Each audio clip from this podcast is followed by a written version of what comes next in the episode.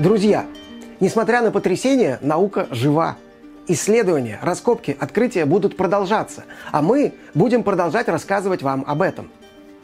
За первые два месяца 2022 года ученые, историки, археологи, антропологи уже успели подкинуть нам интересных открытий.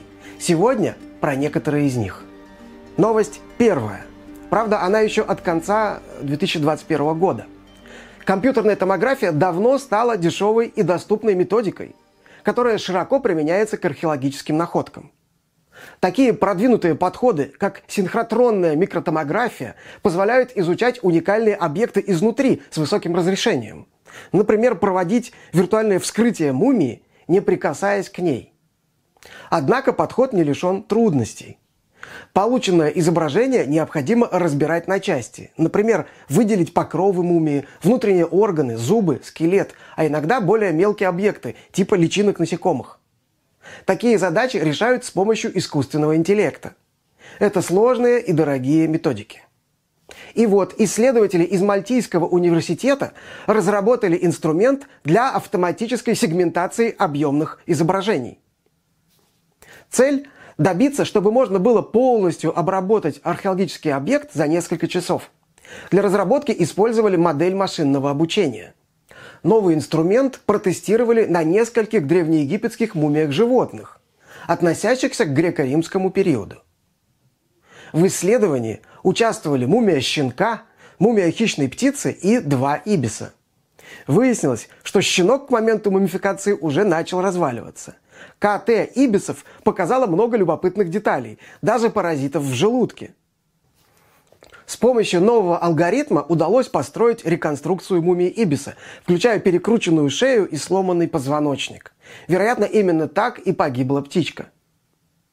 Установили также, что керамический сосуд, в котором находилась мумия, изготовили на гончарном круге, вращающемся по часовой стрелке, а крышку к нему приклеили с помощью строительного раствора. А мумия хищной птицы оказалась так называемой псевдомумией, то есть не содержала целого тела. От хищника имелась только голова, которая крепилась к свертку с помощью стебля растения, а внутри бинтов находился птенец какой-то морской птицы. Таких псевдомумий известно много.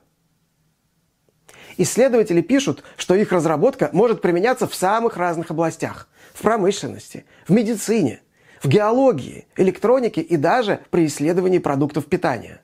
А мы ждем новых интересных исследований мумий. Номер второй. Спрос на древнюю человеческую ДНК стремительно растет.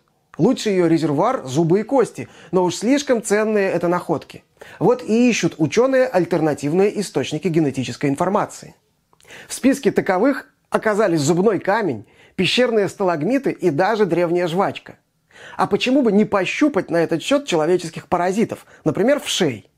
Их много раз находили на археологических памятниках, в египетских гробницах, в засыпанном пеплом Геркулануме, даже в кишечниках мумий из Гренландии. Авторы нового исследования решили поискать гниды у мумий из южноамериканских погребений. Если быть точным, ученых интересовали не сами яйца в шее, а особый цемент, с помощью которого они прикрепляются к волосам. Если этот цемент позволяет гнидам сохраняться в течение многих тысяч лет, то не способен ли он заодно удерживать и ДНК хозяина? Использовались две аргентинские мумии, одна возрастом 2000 лет, вторая на 500 лет моложе. Для сравнения исследователи взяли зуб из того же археологического слоя, что и вторая мумия, и височную кость того же памятника, но из более молодых отложений. А чтобы оценить содержание человеческой ДНК в желудке в шее, взяли двух насекомых, которых 170 лет назад сняли с Даяка, уроженца Борнео. Из всех образцов, включая кровь из желудков в шей, специалистам удалось выделить человеческие генетические последовательности. Удалось установить пол обеих мумий, гаплогруппы, типичные для коренного населения Южной Америки. Даяка же отнесли к гаплогруппе, которая и сейчас встречается на Борнео. Более того, генетика мумий позволила кое-что узнать о древних миграциях из Амазонии. Проанализировали и ДНК самих вшей. Гниды обеих мумий попали в кластер, характерный для вшей Амазонии и французской Гвианы. Таким образом, вши на мумиях происходили оттуда же, куда указывала ДНК их человеческого хозяина. Замечательно вот что. Содержание ДНК в цементе гнит оказалось столь же высоким, что и в зубе из того же слоя, и вдвое выше, чем в образце височной кости. Исследователи сделали вывод, что в белковом цементе, производимом в шаме, ДНК отлично защищена от распада. Крошечные, менее 1 мм в длину, яйца в шее оказались капсулами времени, содержащими бесценную информацию. А современные ученые, можно сказать, превзошли знаменитого левшу. Тот всего лишь подковал блоху, а генетики смогли забраться в шам в желудок. Новость третья. Где и когда возник наш вид? Пожалуй, это один из самых дискуссионных вопросов палеоантропологии. Ну, вы скажете, разумеется, прародина человечества находится в Африке. А в какой ее части? Восточная Африка? Южная? Северная? Загадка. Древнейшим Homo sapiens, как сейчас считают, не менее 300 тысяч лет. В Восточной Африке два наиболее известных памятника, с которыми связывают происхождение нашего вида, это Ома Кибиш и Херта в Эфиопии. Череп и скелет Ома-1, а также череп Ома-2 были обнаружены Ричардом Лики в конце 60-х годов прошлого века. Возраст находок оценивался в 197 тысяч лет, но все же исследователи продолжал гладать червь сомнения. Похожая ситуация сложилась вокруг местонахождения Херта, где в конце 90-х годов прошлого века были найдены знаменитые черепа Homo sapiens и Dalto – полагали, что возраст костей из Херта около 160 тысяч лет, но тоже с оговорками. А критически важным фактором для оценки древности гоминин Ома и Херта был возраст слоя туфа КХС. Авторы новой публикации решили заново исследовать образцы туфов из разных местонахождений Восточной Африки. И, вероятно, главный вывод таков. Туф КХС образовался при мощном извержении вулкана Шала, главного эфиопского рифта – Исследователи датировали аргоновым методом образцы Пемзы, относящиеся к этому извержению, и получили возраст 233 тысячи лет. Это и должно быть возрастом туфа КХС.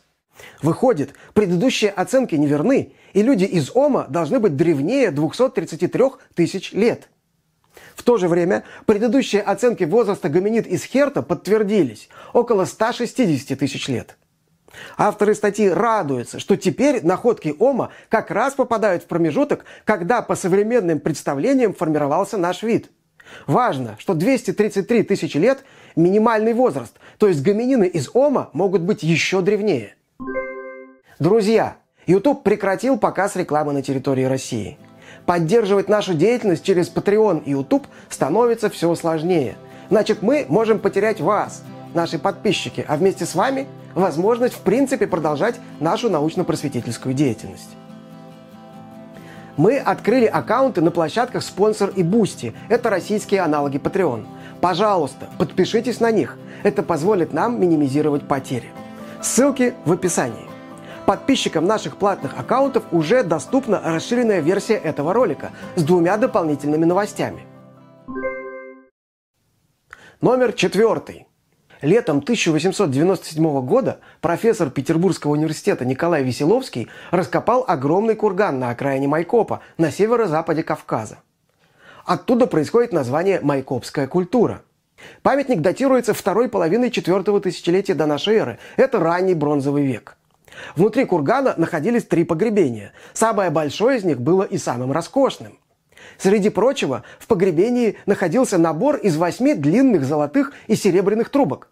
Четыре из них украшали фигурки быков.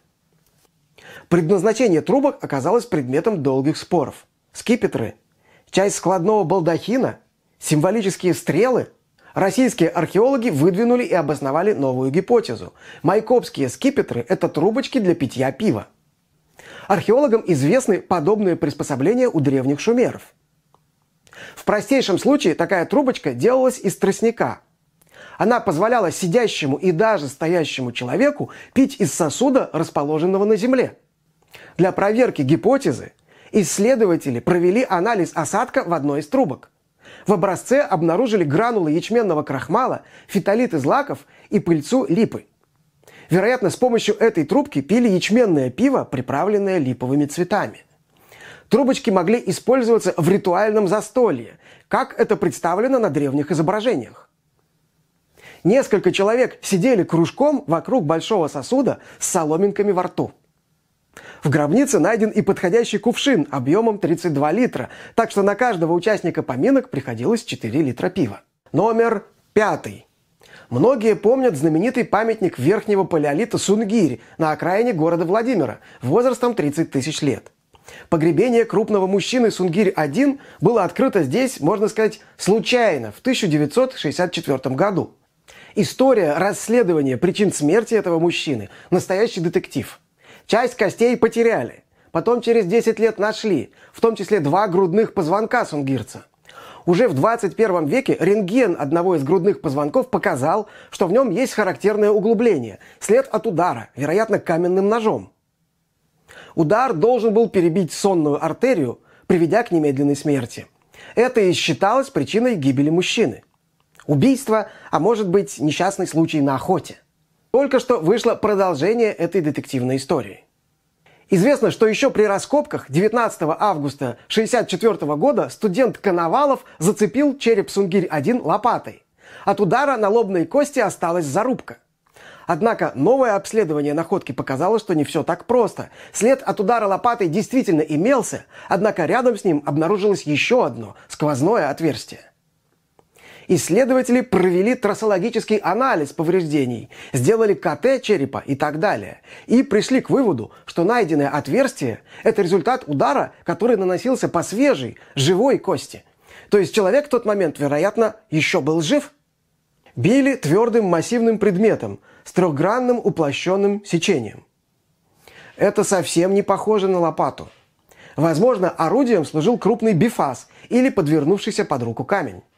Специалисты реконструировали картину преступления. Вероятно, мужчина лежал на спине, а человек, нанесший удар, сидел у жертвы на груди, удерживая орудие двумя руками. Как это согласуется с предыдущей версией об ударе ножом в шею? Ее теперь нужно совместить с новыми данными. Вероятно, после удара по голове действительно наносился второй контрольный удар в шею, которым убийца добил свою жертву. Это точно не несчастный случай. 30 тысяч лет назад в Сунгире произошло преднамеренное убийство. Друзья, напишите, было ли вам интересно. Мы считаем своим долгом продолжать рассказывать вам о научных достижениях, о тех, кто исследует и созидает, а не разрушает. Пусть в самой трудной ситуации наука объединяет людей. И второе. Весенний форум «Ученые против мифов» состоится, как и планировалось, 9-10 апреля – в эти дни мы постараемся представить, что мир не сошел с ума, и будем говорить только о науке, об истории, биологии, астрономии. Думаю, и для всех это будет возможностью переключиться на что-то доброе и светлое. Ссылка в описании и вот здесь. Регистрируйтесь. Да поможет нам сила настоящей науки. Что бы ни случилось.